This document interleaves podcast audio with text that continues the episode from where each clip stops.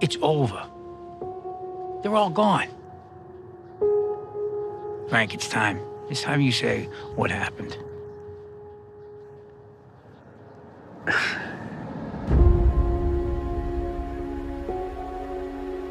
Frank, I want you to meet my cousin, Russell Buffalino. Better watch. There's a lot of tough guys around here. Did he tell you? You're not afraid of tough guys, are you? I didn't think so. Editor Thelma Schoonmaker has been one of Martin Scorsese's most trusted collaborators for half a century. And today, she's our guest on Behind the Screen. She also holds a record three Oscar statuettes in film editing for 1980's Raging Bull, 2004's The Aviator, and 2006's The Departed. A record she currently shares with Steven Spielberg's longtime editor Michael Kahn, as well as the late Daniel Mandell and Ralph Dawson. Schoonmaker first worked with Robert De Niro on Raging Bull, and most recently earned her eighth Oscar nomination for Netflix's The Irishman, starring De Niro as hitman Frank Sheeran. Today, she shares her stories about working with De Niro and Scorsese and describes her work on the crime drama. I'm Carolyn Jardina. Welcome to the Hollywood Reporters Behind the Screen.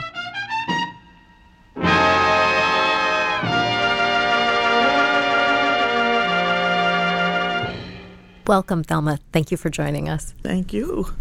You've been working with Martin Scorsese since very early in your career. How did you meet? Well, it's a very interesting story, a series of fateful things that happened surprisingly. I wanted to become a diplomat, and I took the State Department exams after studying political science at Cornell University and the Russian language. And uh, they told me I was way too liberal because we were the generation that was protesting against the Vietnam War and supporting Martin Luther King in the South at lunch counters. And and so they said you're going to be very unhappy here. Go to the USIA and I said no. So I went and did graduate work at Columbia University, and then I saw an ad in the New York Times, which you never see, willing to train assistant film editor. And you never see that. When we hire people now, we ask our fellow editors who's a good assistant, and you never see an ad like that. So I answered it, and it was this terrible man from LA who had come to New York to butcher the films of great European directors like Fellini, Antonioni, Truffaut and take sometimes a reel out of a movie to make it shorter for late night television slots. And I was horrified by I mean, I didn't know anything about film, but I knew that was wrong. he also was quite a drunk, and I had to bring him a quart of whiskey every day as part of my job. So I decided to leave that job, and I saw an ad in the uh, for the New York University film a six week course and I decided to take it. It was a gamble. That's all the money I had left, and um, I wasn't on Scorsese's team. They put it. They broke us up into ten people to learn about how to make a little film. I wasn't on his team, but at the end of the six weeks, the professor said Martin Scorsese's film has been incorrectly cut in the negative. Is there anyone here who thinks they can help him? Well, I had been butchering movies for, for this terrible man. And so I said, Well, I'll try. So I went over, and there he was. He'd been up for three days, sitting against the wall just exhausted. And I said, I'll run, you know, the film against the negative and see what we can do. We can add maybe 18 frames here, and you've lost six at the head. And finally, we got it together in 40 hours, he claims. He claims I worked 40 hours straight. I don't remember that, but that's what he says. And um, we got it together, and he won a scholarship based on it, which allowed him to go ahead and make more films.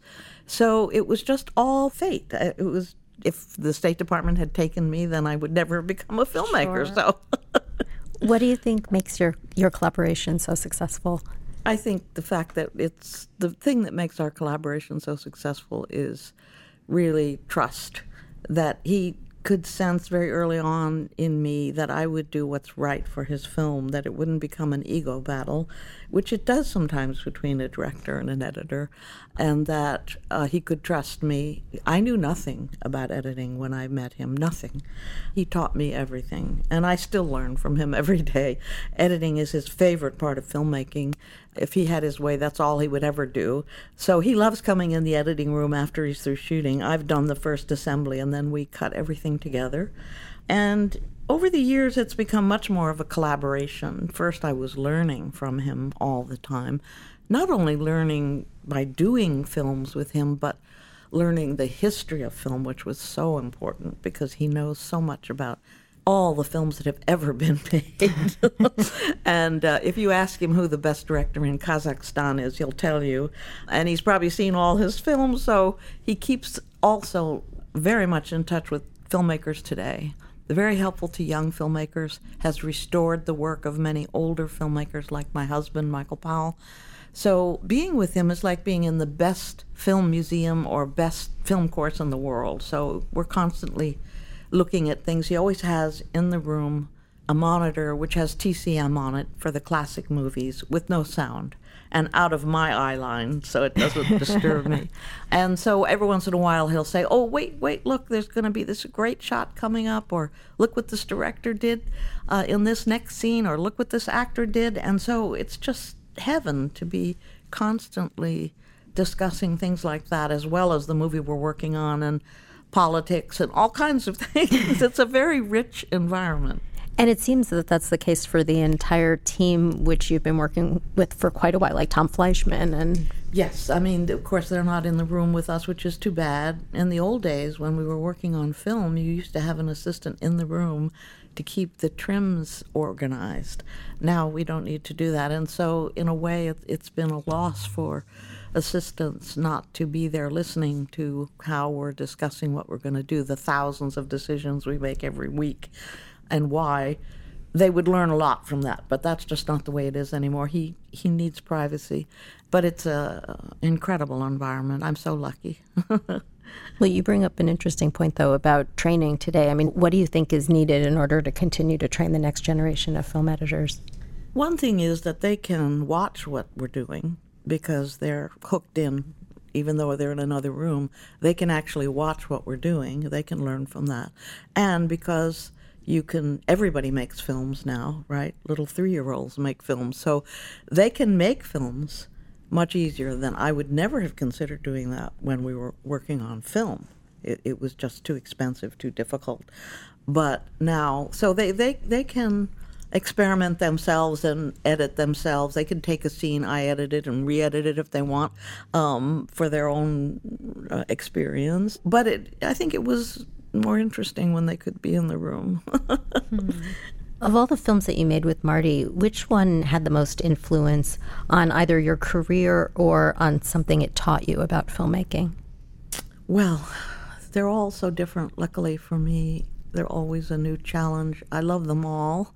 I would say that Raging Bull was probably the most earth shaking film for me because I wasn't allowed to work with Marty when he first came out to LA because I wasn't in the union.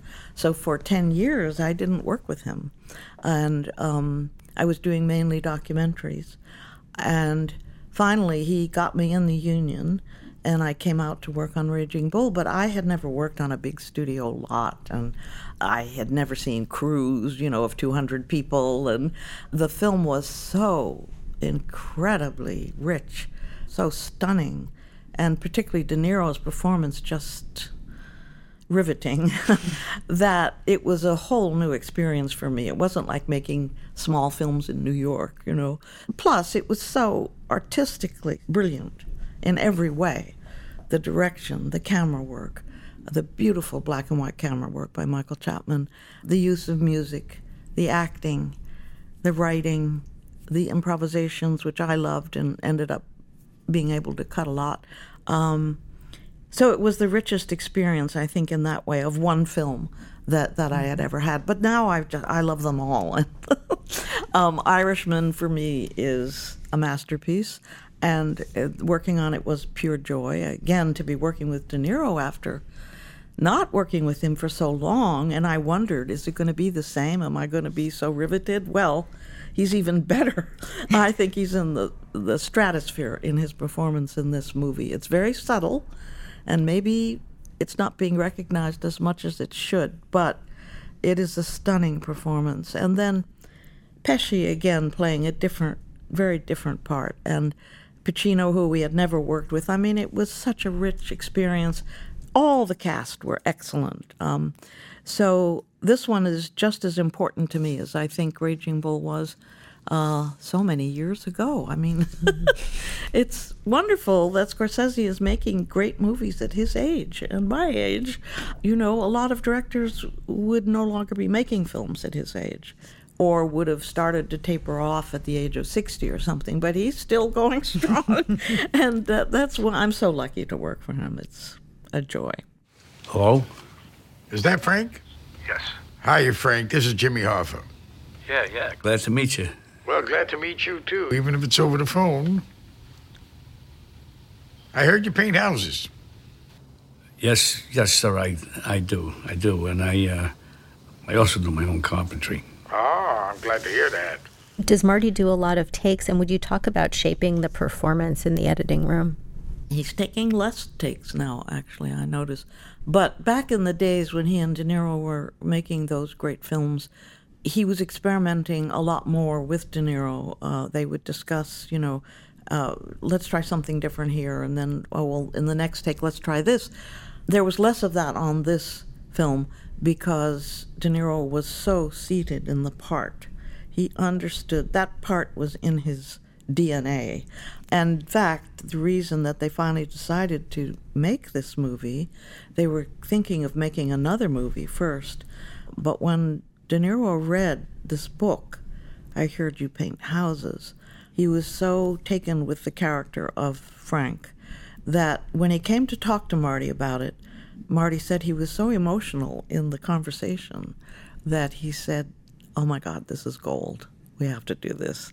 And so Bob on this film was mainly take one, frankly. He's, he was just so in this part. And I cannot understand how he does it. Sometimes I can't understand how an actor works, but Bob's acting is mysterious and uh, brilliant in a way I've never seen before. So working with him again has, you can imagine, has been really wonderful. An embarrassment of riches. Yes. Well, every everybody in this movie. So the job really was, aside from the very interesting style that Scorsese conception he had for this movie, which is very unusual at this time, the richness of the acting, it was our job to make sure that we honored that and that we got the absolute best out of it. That's a nice situation to be in. Sometimes you're working with an actor who is not quite up there and you have to struggle to create the performance, and usually you can. That was not the situation here. and of course, the, all those three main actors are such great improvisers.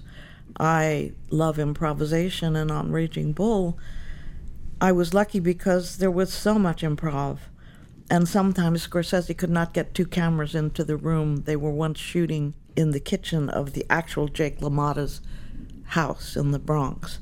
And he couldn't get two cameras in. When you do improvisation, you need to have two cameras because if one actor goes off on some wonderful riff, you have to have coverage on the other actor and he couldn't. So I had tons of coverage on De Niro improvising, and tons of coverage on Pesci, but I didn't have. They weren't always on the same wavelength, so it was a real puzzle to put together. But finally, I did it, and I loved doing all the improvisation in Raging Bull. Those two actors, De Niro and Pesci, are some of the greatest improvisers in the world, and uh, so there was some of that in Irishman too. And of course, even Pacino and Bob were wonderful together. Wonderful. They were really listening to each other too. They really like each other. They're, they're very good friends, and you could feel that in the performances. And I thought Scorsese was so brave, the scene, we call it the pajama scene, where because De Niro is his bodyguard, he always sleeps in the same room in a separate bed. And I thought it was so wonderful that Marty wanted to do that scene in their pajamas as they're going to sleep and not worry about whether people would think they were homosexual or what. No, present it the way it is, and the way they express love for each other in that scene is so special.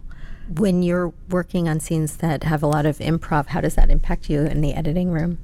It can sometimes, it did on Raging Bull, take a long time. Right. on Irishman, no. It was uh, because he was always shooting with two cameras, it was fine.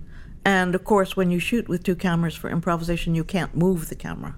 Otherwise, the editor would never be able to cut it. so the camera is locked down for improvisation. But, you know, there's so many great scenes in Irishman where it's locked down and the performances are so amazing that it doesn't matter, you know. And that was his concept for the film stripped down, very plain, no fancy editing, no fancy camera moves. The violence very quick, over with quickly, and shot very blandly, often in wide shots, to show the banality of the violence. That for the character of Frank, he's fallen into a job as a killer, and it's a job. So if he does it well, then he gets another job.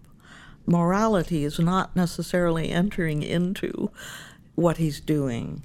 His daughter, played by Anna Paquin, reminds him of what is wrong with what he's doing. But Scorsese wanted to do the violence very simply to show the banality of it, equate it to the banality of the way people carrying out Hitler's orders in the Holocaust were. It was a job. You know, how many canisters of gas do we need to get rid of this many people?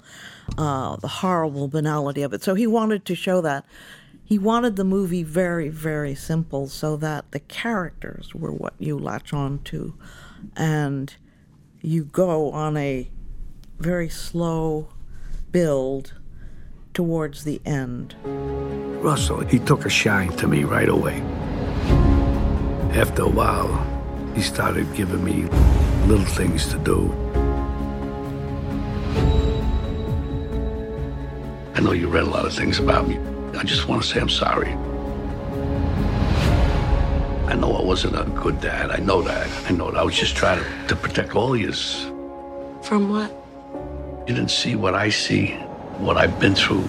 Editing is often referred to as the final rewrite. Mm. In that process, were there any scenes where you felt that you were explaining too much and you removed them, or scenes that were added or placed in a different spot?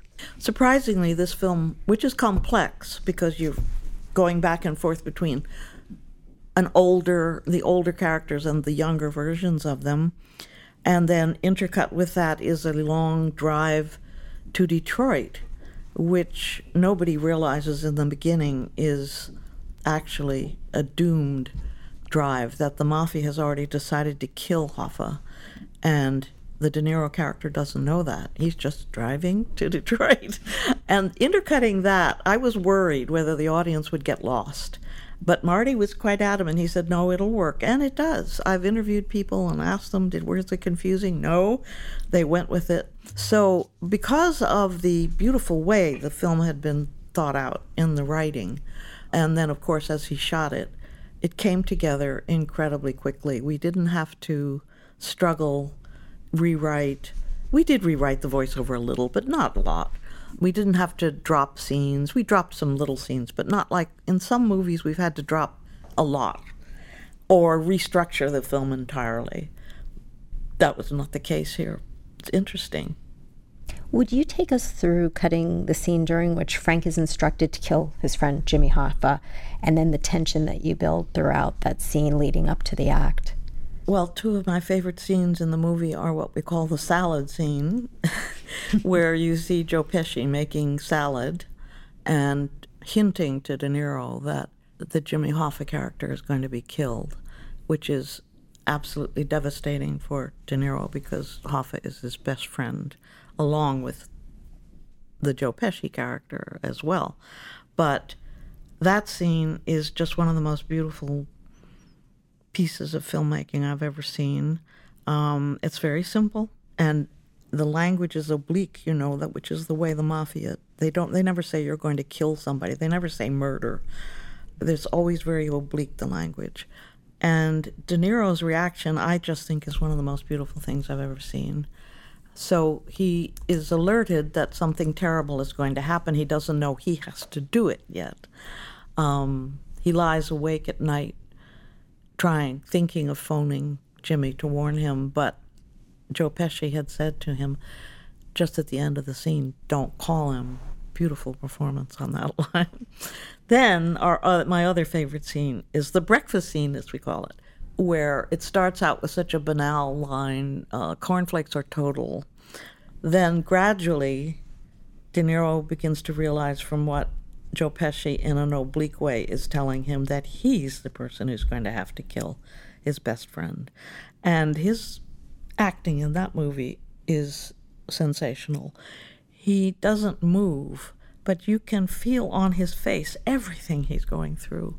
And only at the end of the scene, he sits back and there are tears in his eyes. I saw the dailies on this scene and I was just stunned. And I knew they shot the end of the scene first, so I knew we had something really great. then he goes to the plane that's going to fly him to where he has to kill Hoffa. And the look on Bob's face in that plane is something I've never seen. I can't even describe it. The pain he is in, the beautiful way he expresses it with no words, just a look on his face. So those are my two favorite scenes in the movie. I just think they're stunning and um, they're very simple because what's going on is so powerful. And in the edit, you kept the camera on him so that we all experience that and see we that held amazing on the performance. shot of him in the plane far longer than we should in ordinary pacing of a movie because it was so powerful. We just couldn't cut it. And also, that happens earlier in the movie where the De Niro character has been hired to blow up a laundry, and then he's called on the carpet about it by Harvey Keitel. And the editing in that scene is very slow because the deadly pauses in between the questions and the answers is what is making you understand that De Niro realizes he's in big trouble. so normally you would have c- cut that scene faster. But those pauses, those deadly pauses, and the lack of reinforcement he's getting from Joe Pesci, who's just watching him and not interfering, is that that was the style of the movie, and for a good reason, but unusual, very unusual. It's a very unique movie. You mentioned Anna Paquin Yeah. earlier, and that dynamic between her mm-hmm. character and her father, Frank, is so mm-hmm. critical in the movie. Would you talk about shaping that? Anna Paquin said to Marty she wanted to be in the movie and she didn't care if she had any lines or anything. As it turns out, she has only seven words to say. However, they are so powerful. And from the moment she enters the film, first she's the young girl, Lucy Gallina, who played her as a little girl, is terrific. As you see that she is horrified by some violence she sees her father carry out. And that's the beginning of her character being the moral voice that her father does not seem to recognize he needs to listen to, which is why he ends up alone at the end of the movie. So she was wonderful, little Lucy, really good. And then Anna, when she comes into the film, you you see her, and she registers like crazy. I don't know how that happened, but in the scene, the powerful scene in which uh, her father comes back into the family after he has killed Hoffa, and she knows, she knows he did it. The rest of the family doesn't, but she knows he did it. And when he says, I have to call Hoffa's wife, and his wife says, You haven't called her yet? Which is very odd in such a friendship. All she says, Anna, is, Why? And Bob is brilliant there. He turns to her and says, Why what? Why haven't you called Joe? That's the name of Hoffa's wife. That's all she says, but it is so powerful the way she does it. And the look on her face uh, throughout is just perfect. She knows, she knows. And his struggling with trying to deal with it is so beautiful the way he does it, the look on his face. And then the phone call with Hoffa's wife. I couldn't believe that when I saw it. And there's a jump cut there, which you normally are not supposed to do. But the way, the take in which De Niro hears her voice on the phone, she says hello, his reaction to that and the way he lifts the phone up to his ear was so perfect. And then the take where he actually carries out the whole conversation with her, which is heartbreaking, was from another take. And we tried to morph it. We can do that sometimes. We can make it look as if there isn't a cut. But we finally gave up, and Marty said, just leave it as a jump cut. So we did. there are quite a few jump cuts in this movie, which is for the brutality of the world of the mafia is not necessarily wrong, I think. You mentioned film preservation earlier, which is so important to Marty and to you. And I know personally you've been preserving the films of your husband, Michael Powell. Um, would you tell us about your initiative? Well, Marty was the person who founded the Film Foundation, which was uh, founded to restore films because the studios were not doing enough restoration themselves. And it can cost a lot of money for a very expensive color Technicolor film, for example. And he's been able to raise this money. I don't know how he does it, but he does. And they've, the Film Foundation has restored a tremendous number of films because three of the really big ones that were necessary to restore, they had mold on the negative and it was really urgent. Happened to be my husband's films that he made with his great partner Emeric Pressburger. I got involved heavily in the actual shot by shot restoration of the movies, not removing the mold and the scratches and the bad splices, and uh, but in the color timing of them. And that was a great joy to watch a film that has been seen in not very good prints for a long time to create digitally, it can only be done digitally, a vibrant, wonderful resurrection of what it looked like in Technicolor at the time was just a joy. So it's very arduous work, but I was always working with great people, Ned Price and Ray Grabowski uh, at Warner Brothers, helping uh, to guide me and for me to learn how to make the stuff come back. So it's become a great passion of mine, and we've been able to restore several more films aside from the three great Technicolor ones and we'll just keep on doing it, I hope. and those titles are? The-, the three Technicolor restorations were, first of all, The Red Shoes, which is a film that is so important to Scorsese. He says it's in his DNA. He learned so much about how to make movies from that film. And then we restored The Life and Death of Colonel Blimp, a magnificent film. And then The Tales of Hoffmann, based on the opera, but in a very revolutionary version of it. And now we've just restored one of the favorites of the fans of Powell and Pressburger, I Know Where I'm Going, a black and white film about Scotland. And it's the most romantic of the films Powell and Pressburger made. And we've just finished restoring that. And then Bluebeard's Castle, which is based on the Bartok opera, again, made for 25 cents when my husband's career had been ruined by the movie Peeping Tom. And he couldn't make movies anymore in England. And somehow 10 or 15 years later, his, his art directors, who was German, said, Come to Germany, we have money to make Bluebeard's Castle. And they had no money and two students to help them. And so they, you, it's unbelievable what they did with plastic and styrofoam and, and with nothing. It's very, very powerful. So we've just finished that one too. Do you feel like everyone in Hollywood understands the urgent need to restore film history? And what do you think still needs to be done? No, unfortunately, I think it's getting worse. The Fox library has been acquired by Disney, and they're not restoring anything from that anymore. Fox had a wonderful group of people restoring their films with the help of the Film Foundation. Marty has, for many years, appealed to the studio heads to please look at their libraries and restore these great works because we're going to lose them if they don't. And uh, it's unfortunately it's it's not well enough understood how very essential this is. Plus, digitally, we also have to remember we are restoring these films digitally because we can do so much. We can take a shrunken sprocket hole and make it possible for that piece of film to run through a machine. We can do all kinds of incredible things with color and repairing things. But digital is not stable either.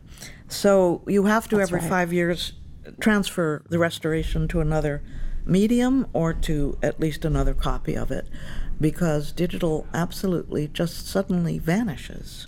That's right. And, and there have been reports of that happening in fewer than five years in some cases. Yeah, even the Harry Potter, the, an early Harry Potter film. Now they have backups for it, but the original negative, you know, the original de- digital uh, is vanishing.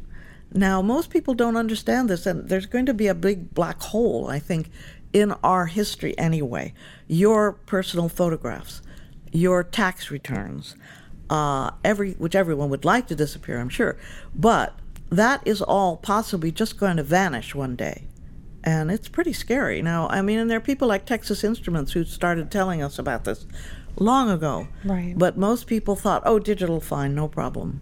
No, you have to be personally responsible for anything that you have scanned or digitized of your own personal records, for example, to say nothing of what you do with your work. But you have to be responsible to constantly monitor and transfer it every five years to, to make sure you don't lose it. And the example you used was Harry Potter, which is a big film where there is backup and a studio behind it, but there are so many independent films that perhaps that might not have happened. Yes, and independent filmmakers don't have the money always to do it. So it's a very scary area. it really is. And we're doing everything we can to try and raise consciousness about it, but uh, it's an uphill battle. Is there an upcoming project you'd like to talk about? I'm reading my husband's diary now, um, which she started keeping after his career failed. And, uh, you know, Marty came and saved him. He was absolutely destitute, this great filmmaker. And Marty came and found him and searched for him in, in Britain and then resurrected his entire body of films, brought him to America, resurrected Peeping Tom, the film that ruined his career, and gradually has just generated huge interest in the films, which is wonderful. But the diaries he started keeping after his career started to fail, and so they're very important for me to work on now in the period between now and our next movie. He was a great writer, my husband. His, he wrote a beautiful autobiography, which I helped him edit, and he would have become a writer, except that his mother took him to see a silent film, and he fell in love with movies, and so he became a film director. But in his autobiography, you can see how wonderful a writer he is. A lot of filmmakers, when they do their autobiographies, are not great writers. It may be fascinating, but it's not. But this is great writing.